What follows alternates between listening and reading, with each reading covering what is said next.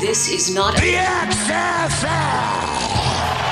Hey everybody, this sneak preview of This Is Not the XFL Show is brought to you by Pretty Easy Podcasts. If you've ever thought about doing a podcast but did not want to do all the technical stuff, you have a great idea, you have a passion, you want to do a show, you maybe don't have the time, you need someone to help you, go to prettyeasypodcast.com and get started today. Of course, the full episode of this show is on Patreon. Give to our Patreon on any tier of your choice and get all sorts of extra XFL content and, of course, a whole lot of football talk, all the football talk you can handle. Check it out.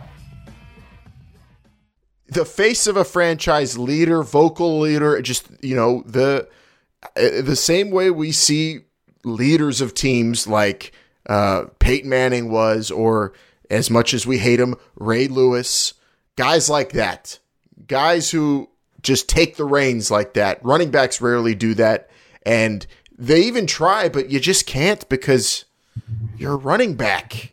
You're here today, gone tomorrow, Le'Veon Bell. I mean, I'm almost if they took the prop bet at the casino, Vince, I would almost put money on Le'Veon Bell only playing one year with the Jets. Yeah, I, I, could see that. Uh, they actually do have some prop bets at our at our local casino that you could bet on Le'Veon Bell.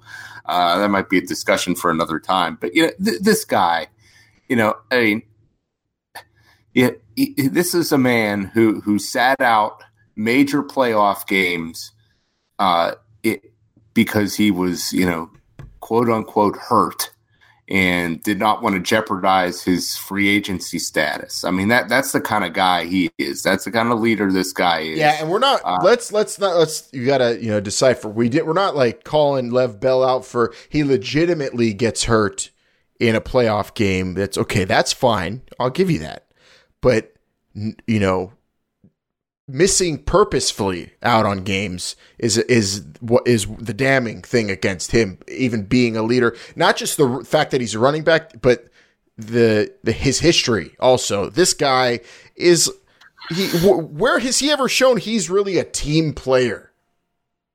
Like de- demonstrably been a team player.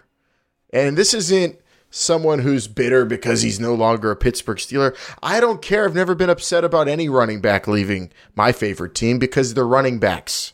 They get replaced easily as long as you got a good O line. But Le'Veon Bell is, a, I mean, he's an eye guy, right? Thanks for listening to this preview of This Is Not the XFL Show. To get the full episode, please join our Patreon. You'll get this show each and every single week, plus all of our other bonus content we have all the football you can handle right there on our Patreon page. This is not the XFL show, is a production of Pretty Easy Podcasts. Go to prettyeasypodcasts.com to get your own podcast started today.